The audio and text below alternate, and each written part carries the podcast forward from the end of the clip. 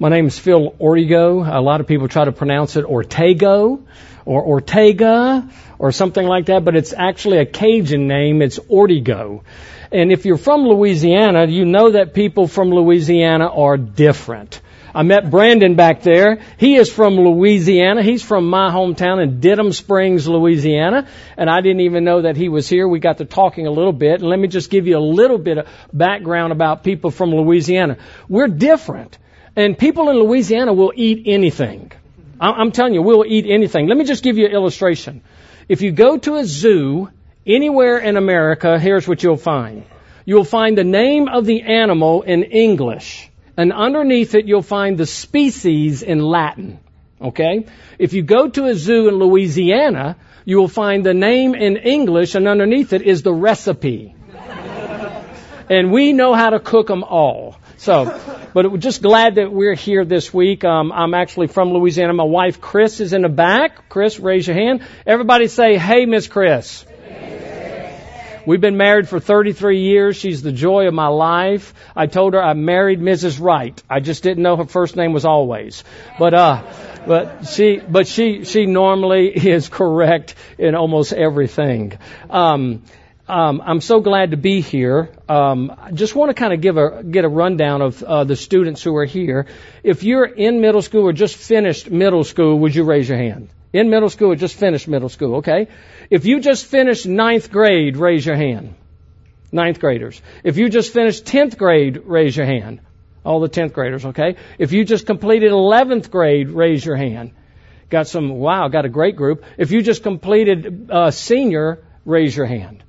Wow, big group. That's really, you know, people um, enjoy high school for a lot of different reasons, and um, for some people, high school is just a difficult time, and it can be a difficult time to navigate. Sometime I read about this this young man who who was shy most of his high school career, and he finally got enough nerve to ask a fellow senior out on a date. He knew her from church, didn't know her really well, but he said, you know, would you go on a date with me? And she said, yes, I will go. He was shocked. He didn't know what to do. So he went down to the local candy store and there was a man that was running the candy store, and he said, Sir, I would like three boxes of chocolate. I want a $3 box of chocolate, I want a $5 box of chocolate, and I want a $10 box of chocolate. The man said, Wow, that's a lot of chocolate. What do you want that for? He said, Well, I'm taking this little girl out tonight. And I've never been on a date before, and I really don't know what to do. But if she lets me hold her hand at the end of the date, I will give her a $3 box of chocolate. The man said, okay. He says, but if she lets me put my arm around her in a movie, I'll give her a $5 box of chocolate. But if she lets me kiss her on the cheek when we get home, I will give her a $10 box of chocolate. The man said, okay. He said, I don't necessarily approve, but I'll sell it to you. So he sold it to the young boy. The boy gets home, he's excited, he's got all his chocolates ready to go, and, and the little girl calls him. She says, hey, my dad wants to know if you'll come over early tonight. And so we can eat supper together. We are a Christian family. And I know you're a Christian family, but my dad wants to get to know you. He said, no problem. I'll be glad to be there. He was all excited. He had the chocolates in the car, pulls up in the driveway, gets out, walks in, greets the dad. The dad brings him to the table and puts him at the end of the table opposite himself. And he's looking at that young man. He said, young man, we're a Christian family. And he says, we believe in the Word of God and we live by it. Yes, sir. He was just nervous as a cat. He said, son, will you lead us in prayer? And that little boy started praying. He prayed from Genesis to Revelation. He prayed the longest prayer you ever heard. He went on and on and on. And when he finished praying, the little girl looked at him and said, I didn't know you were so spiritual. He said, and I didn't know your daddy's the man that runs that candy store.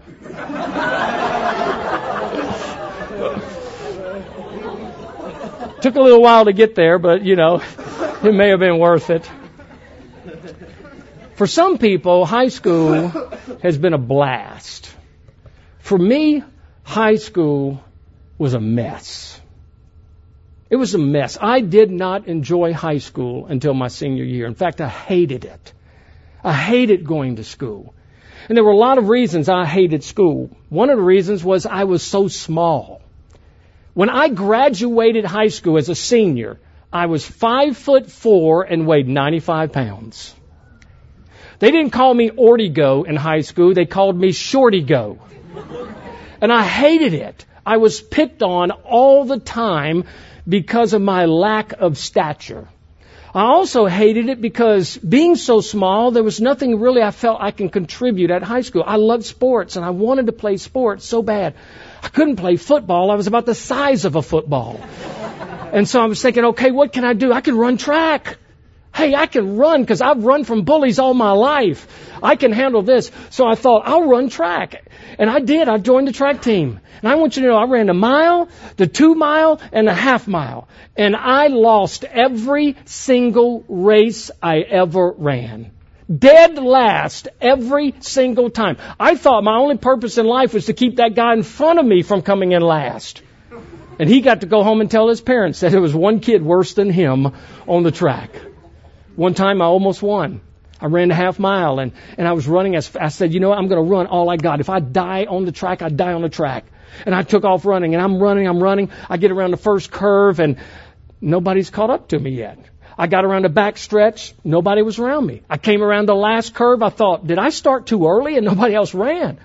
And then I realized that I'm winning. Everybody in the stands was cheering, like all five of them. And they were just cheering, saying, come on, Phil, you can do it. And I was coming to the finish line thinking, I'm finally going to win a race. And they had all these strips of white tape on the track, and I stopped at the wrong one. And every single person passed me up, and guess what I came in? Last. I hated high school. I wasn't popular. I was voted most likely to remain invisible. I mean, it wasn't good. I hated high school. I didn't have really any friends, never had a date. And so I began to hang out with the only people who would accept me. They were the guys who smoked pot and drank and did drugs. And I thought, if this is where I'm going to find significance, then this is what I'm going to do.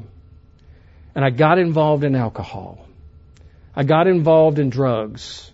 I began selling drugs. I was even involved in illegal activity, and many of us got shot one night. My life was going downhill. And I knew that I, something didn't happen I would probably end up in jail or I'd end up dead. I knew that.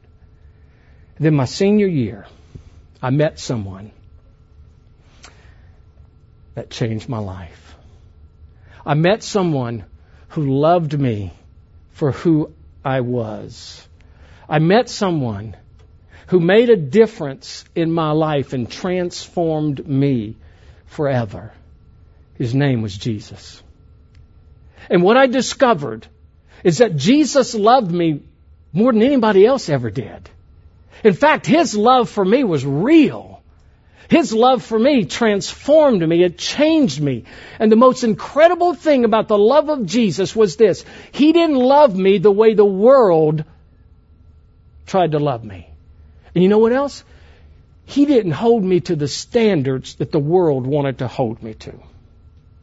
You see, the world would try to say that our net worth is based upon one of four things. Here they are. Some will say your appearance. You are worth something if you look the right part. If you look right, if you're beautiful, if you're a beautiful person, then you know what? You can find some self-worth in that. Or maybe achievements. The things that you do. If you can do the right things, then you can be accepted and then your net worth is going to be very valuable. Or maybe the approval. How well you're liked. How well do people like you? I mean, if I can just be popular, then you know what? My net worth will go through the roof. Or how about affluence? What do I own? Maybe if I just have the right clothes. Maybe if I have the, the latest phone. Maybe if I have the latest device. Maybe if I have the right car you know, maybe if I had the right stuff, then my net worth goes up. But I want to tell you all those things are lies because here's reason. Go back to that one. your appearance will change. It'll change. It can happen overnight. Not only will your appearance change, but somebody will out-achieve you. Whatever records you have, they may break. Your approval, there are going to be some people who are not going to like you, or your approval rating will drop, or, or maybe you have fluence. Maybe the things that you have will be lost.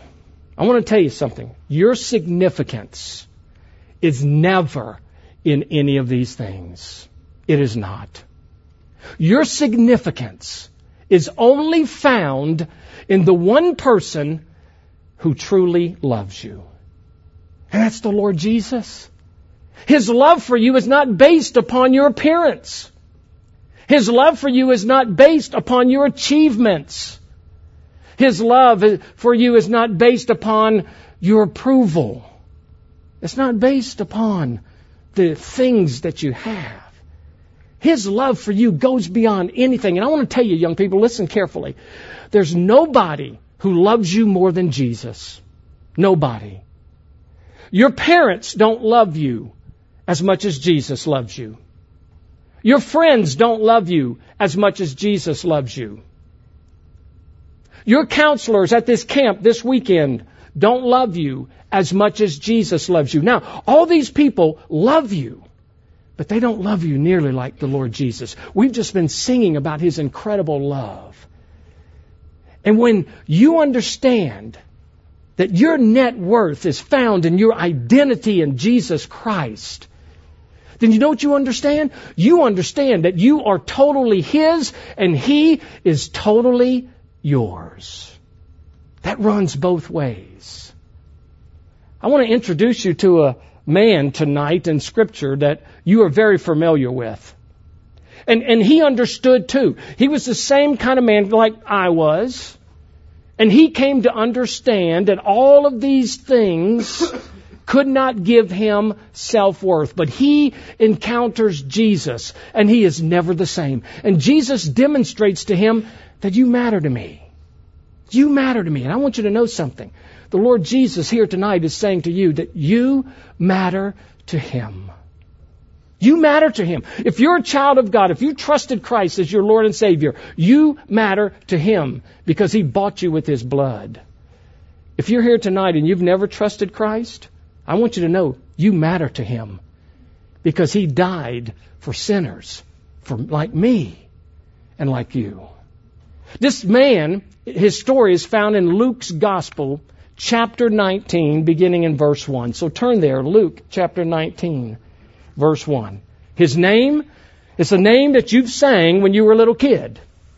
You talked about him being a wee little man. And a wee little man was he. He climbed up into a what? What's his name? Zacchaeus. When we look at the life of Zacchaeus, what we will find is these four things that this culture uses to determine our net worth were also used in his own life. And yet, of the four things, he failed in three of them. I want you to notice verses 1 through 3. We've got verses 1 through 4. We'll leave that slide up there for you to read it. Jesus is going through Jericho, and he entered Jericho, and he was passing through, and behold, there was a man named Zacchaeus. He was a chief tax collector and was rich. And he was seeking to see who Jesus was, but on account of the crowd, he could not because he was small in stature. Stop right there. Let me show you th- three of the four ways that he failed. Number one, Zacchaeus failed in appearance. It says he was small in stature. You know what the literal rendering in the Greek means? It means the body of an undeveloped child. He wasn't just short. Let me tell you what he was. He was a little person. Scholars believe that Zacchaeus was a little person. He was what we used to call, I think offensively, we used to use the word, he was a midget. Or if you've watched Willy Wonka, he was an Oompa Loompa, you know. But he was a little person. And Luke, who is a physician, who is a historian par excellence, points it out that he was a little person. Why? Maybe there were not many in that culture, but there were enough in one in Zacchaeus and he just didn't fit the appearance of what considered you to be a person of great net worth. But listen, not only did he fail in the appearance, he failed in the achievements. He was a tax collector. Now, if you're a tax collector in this day, this is not a valued job. Why? Because he was a Jew who sold his citizenship out to Rome. And he was collecting the taxes for Rome. But not only was he collecting taxes for Rome, but they would extort the people. And they would charge them more, and then he would keep the extra for himself. But not only that, he was the chief tax collector, which means this he owned the franchise. If you wanted to be a tax collector, you had to buy it from Zacchaeus. And because of that, he ran the whole show.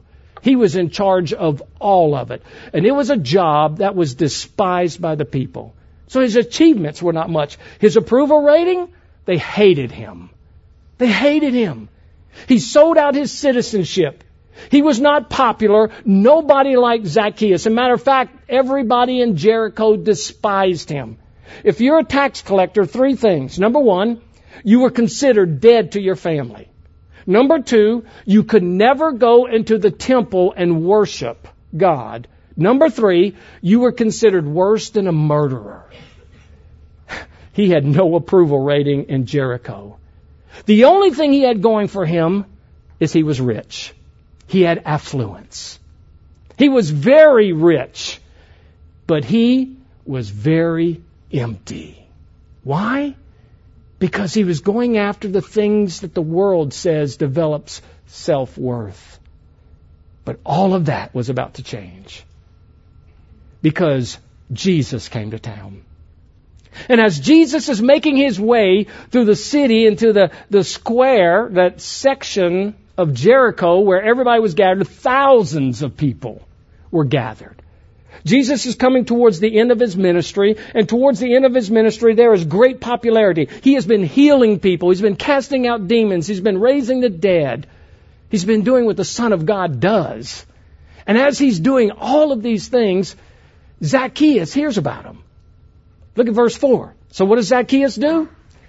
So he ran on ahead and he climbed into a sycamore tree to see him, for he was about to pass that way.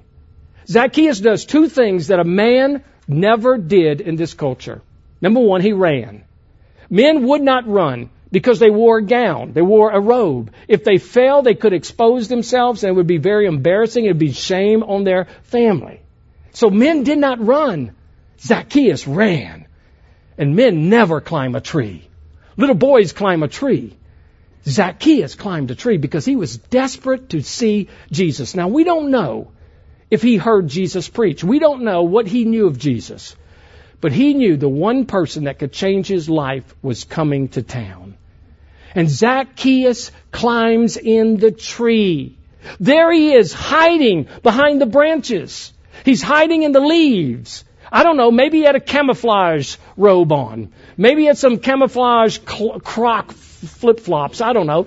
He was up there in a tree. But listen, he was hiding away because he wanted to be invisible. And as he's hiding in a tree, and as all the people are walking by, look what happens in verse 5.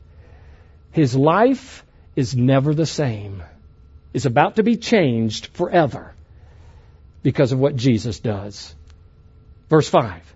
And when Jesus came to the place, he looked up. He looked up. You know what that word means in the Greek? Doesn't mean that he just glanced and said, Oh, there's a little man in that tree. It's not what he did. Jesus looked with intensity. Jesus saw Zacchaeus. Zacchaeus was hiding. He thought that he was well hid. You know, I want to tell you something about hiding. Hiding and hide and seek is a game that humanity has been playing since the fall of Adam and Eve.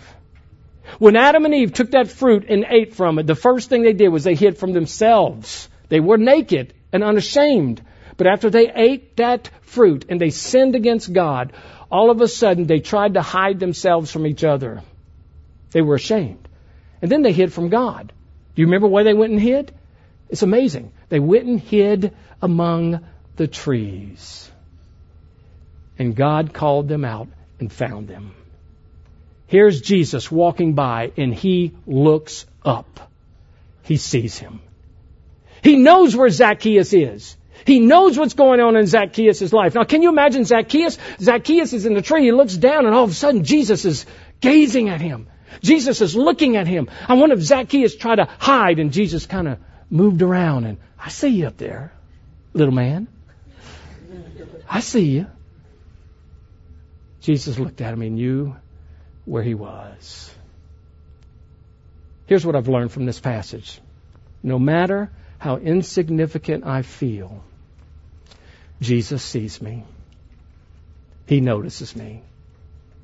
No matter how insignificant I may feel, the Lord Jesus knows exactly where I am. And He knows where you are tonight. Some of you tonight may be feeling, you know, I just feel so invisible. Nobody knows me. Nobody cares about me. Nobody knows what's going on in my life. Nobody knows the struggles that I'm dealing with. Nobody knows the pain that I'm feeling. Nobody knows the frustration. Nobody knows the difficulties. But the reality is this Jesus loves you so much. Listen, listen. He knows right where you are. He knows every pain. He knows every struggle. He knows every question. He knows every difficulty. He knows where you are. And some of you have the tendency you're in Christ, but you still want to run to the things of the world to seek approval. And you're hiding in the tree. You're hiding maybe in a relationship. Maybe you're hiding in wanting to seek the approval of other people. And the Lord Jesus sees where you are. And He gazes at you intently. Listen, He loves you so much that He knows everything about you. In Luke chapter 12, verses 6 and 7, Jesus says, Are not five sparrows sold for two cents? And not one of them is forgotten before God. Why, not even the hairs of your head, they're all numbered. You are of more value than of many sparrows. See, the reality is this no matter where you are, no matter what you're going through, Jesus loves you so much, He sees you. The Lord Jesus has never taken his eye off of you. And he never will. Because if you're in Christ and your identity is in him, you are his and he is totally yours. There's no difficulty, there's no circumstance that he will ever abandon you in. He sees you. He knows you intimately and His desires for you to pursue Him. Listen, like He pursues you.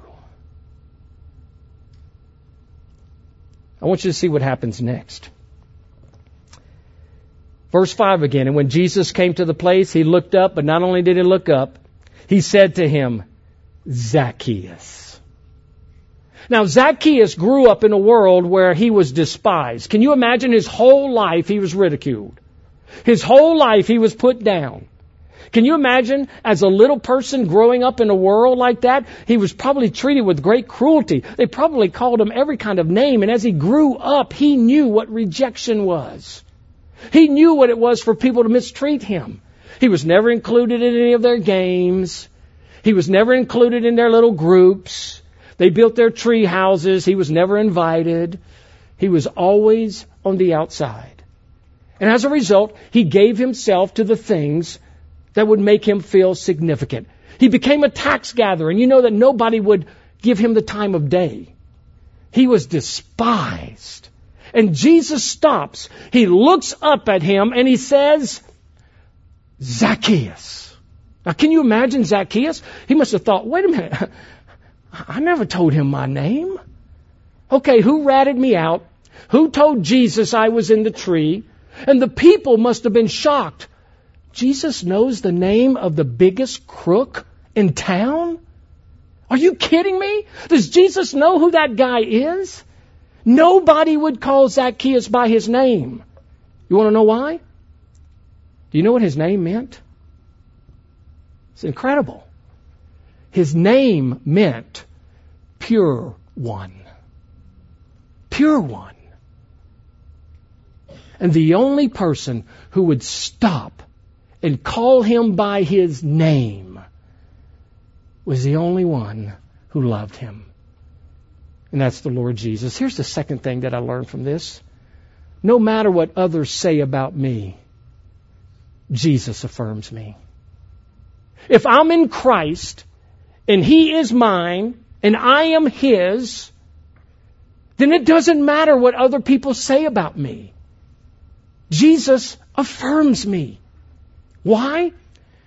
Because I'm a person created in the image of God. I'm a person who has been redeemed by the blood of Jesus. I'm a person who has been sealed with the spirit of promise. I'm a person who's been adopted by the Father and the King of Kings. I'm a person who has full victory. And it doesn't matter what other people say about me, Jesus will always affirm me. And I can tell you what, there will be two sources of people that will speak against you. Number one will be Satan. He will come against you and he will tell you, you can't measure up. You'll never make it. Look at how you've stumbled and you've fallen. You will never be worthy of a child of God. And he lies. He li- he's the father of lies. Jesus said he's been lying from the beginning. There's never a time Satan has not lied. And he lies.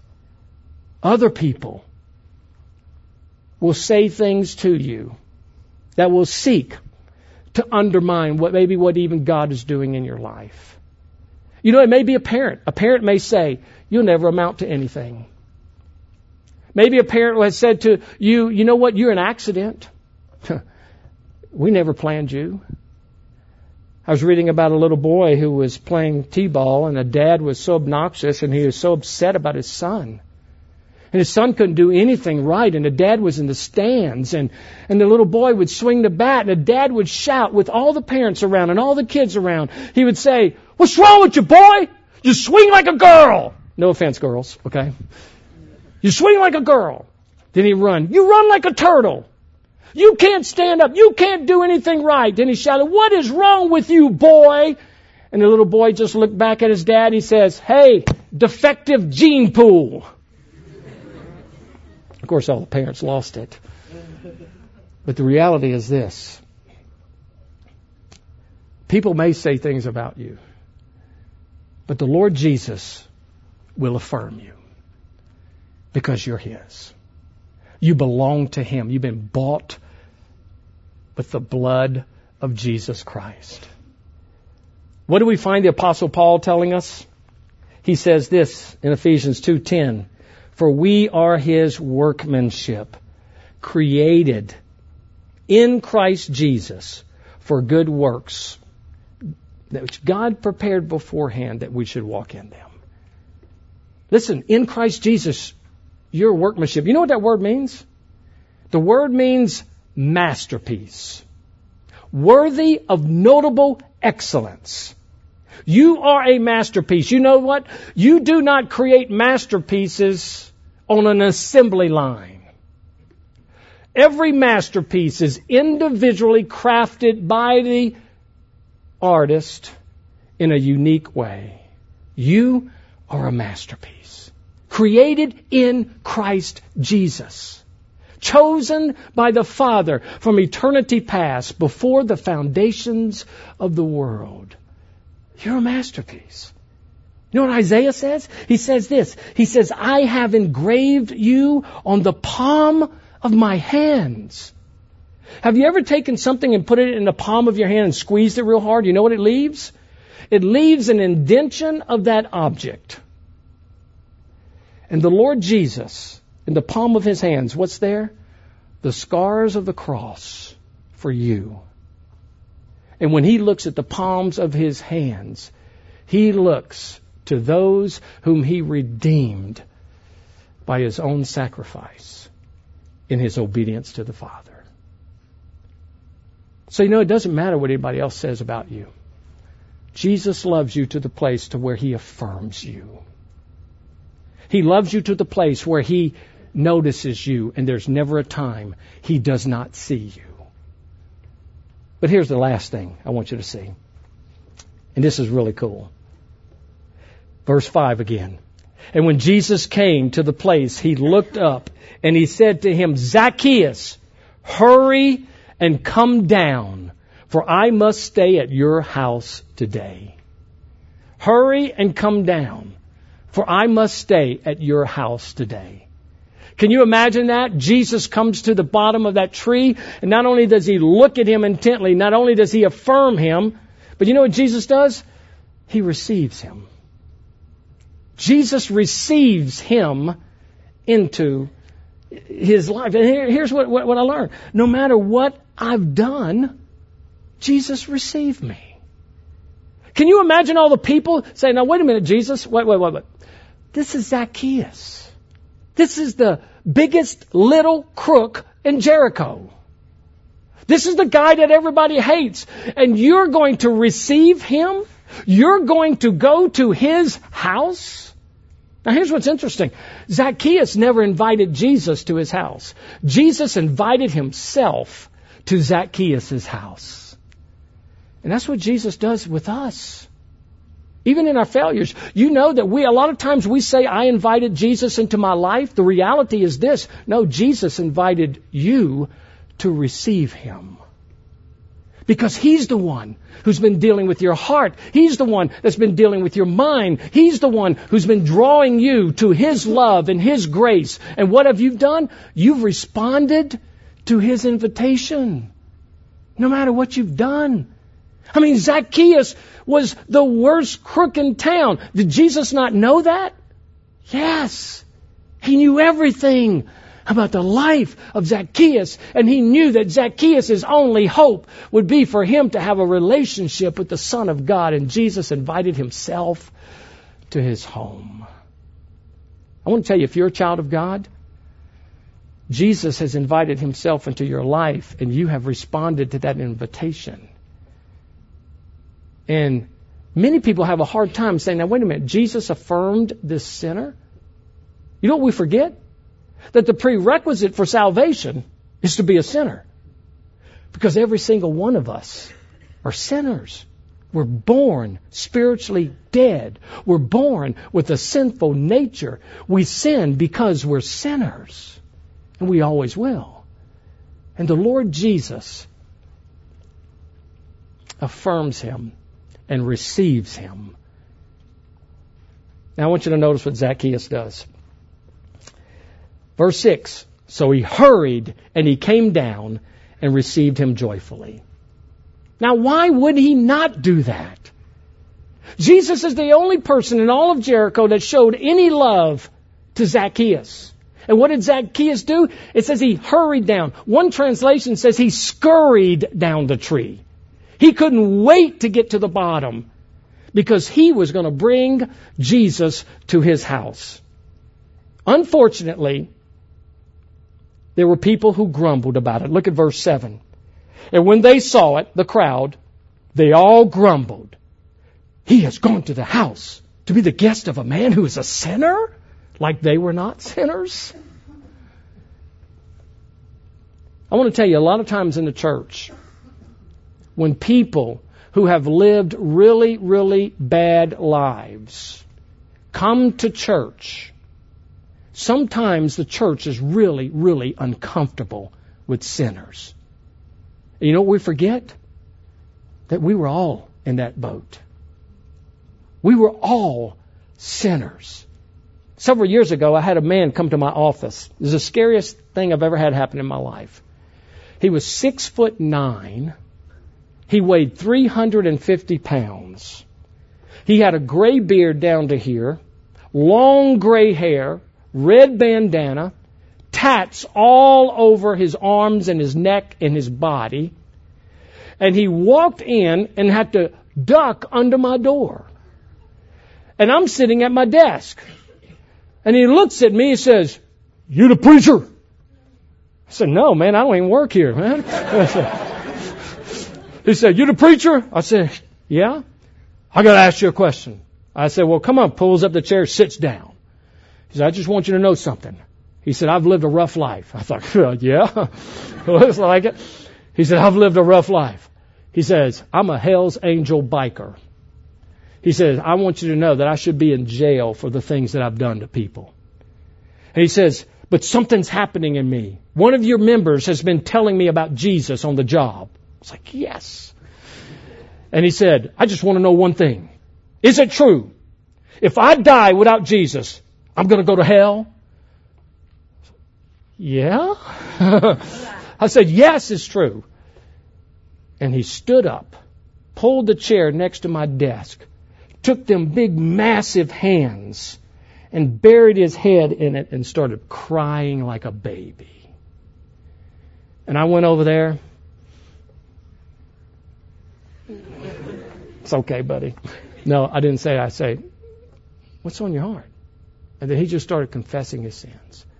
I shared the gospel with him. His name was Robert Salvi. Robert gave his life to Christ. He was a finished carpenter was an expert in woodworking. And I led Robert to the Lord. A couple of Sundays later, he was at church and I brought him before the body. And there's Robert standing next to me, six foot nine. I said, I want to introduce you to my twin. And uh, as he's standing next to me, I introduced the church to Robert Salvi. I told him about his life. I told him about what he did, and that next week we're going to baptize him. At the end of the service, we prayed, and people were coming up, and I walked down the aisle to the back, and there were two little ladies in the back. And one of them said to the other one, said, Can you believe that? That is what our church is coming to. That's what she said. Not everybody's happy when a sinner comes to Christ. I baptized Robert. It was quite a task. He displaced all the water in that baptistry.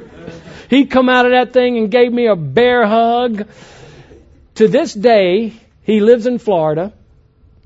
Robert goes to Hell's Angels biker rallies, sets up a little card table with Bibles and tracts, and is telling everybody how Jesus received him as a sinner.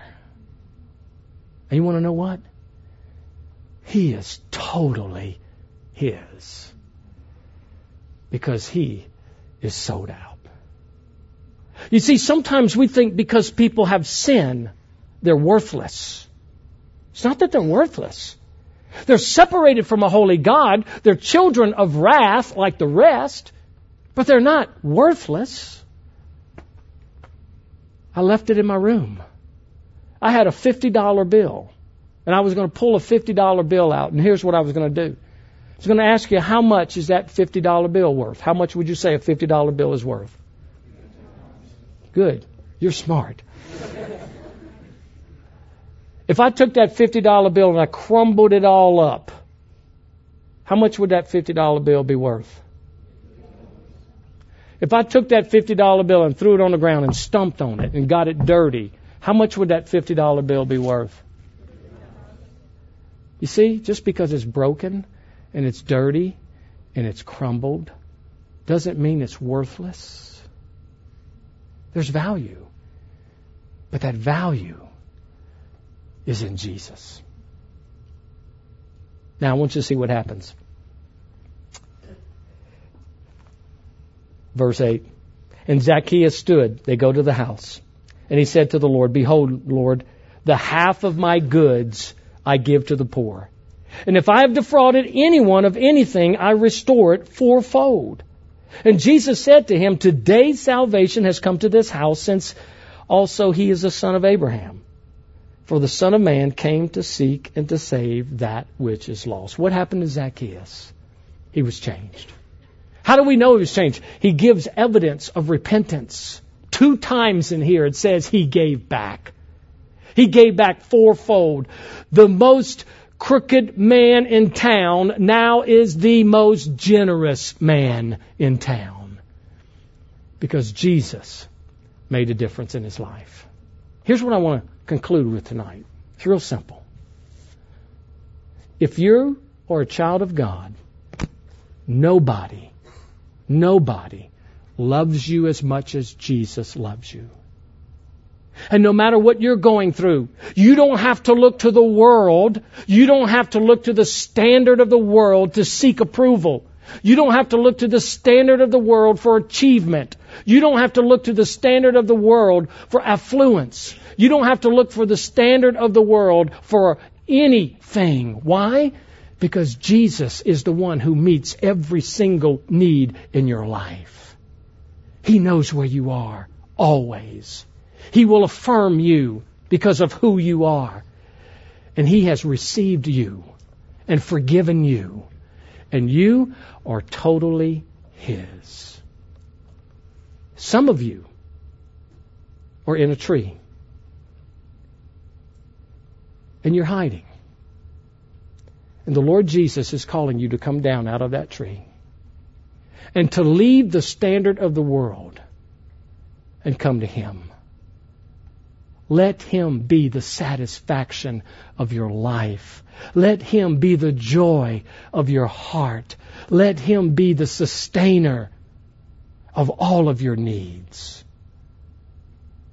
Come out of the tree and come to Him. Some of you this evening may not know the Lord Jesus. You're like Zacchaeus. You've been looking for significance in your life and you've not been able to find it. And this evening, the Lord Jesus is standing at the base of your tree and He's looking at you and He's saying to you, I'm your only hope. I see you where you are. I'm the only one who can affirm you because I created you. And I'm the only one who will forgive you because I died for you. And he may be standing at the foot of your tree inviting himself in. And he's calling you to respond to him. To scurry out of that tree and to embrace the only one who will ever love you to that depth and to that intensity. You see, you matter to God. If you belong to Him, you matter to Him. If you're created by Him, you matter to Him. And He's inviting you to come. Here's what I want you to do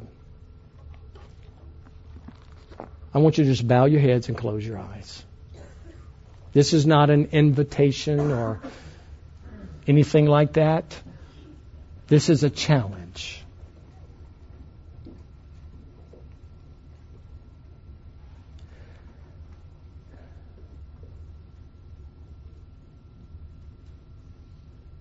If you are here tonight and you have never trusted Christ as your Lord and Savior,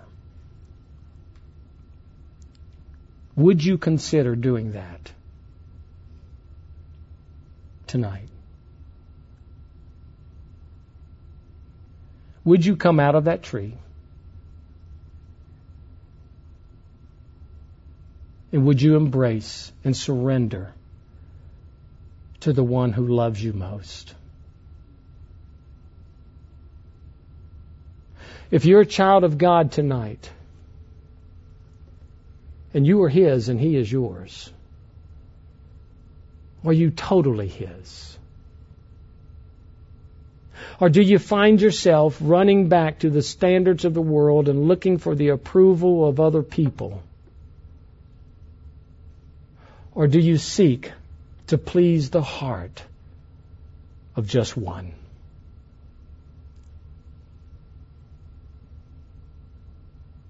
You know where you are. Jesus knows where you are. If you need to confess an area that you're seeking that is not fulfilled in Christ, would you do that and repent of that right now? And ask the Lord Jesus to be the only satisfying source in your life.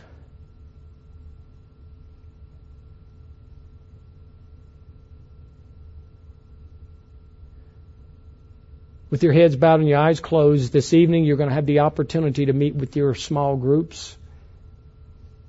You're going to have the opportunity to meet with your group leaders.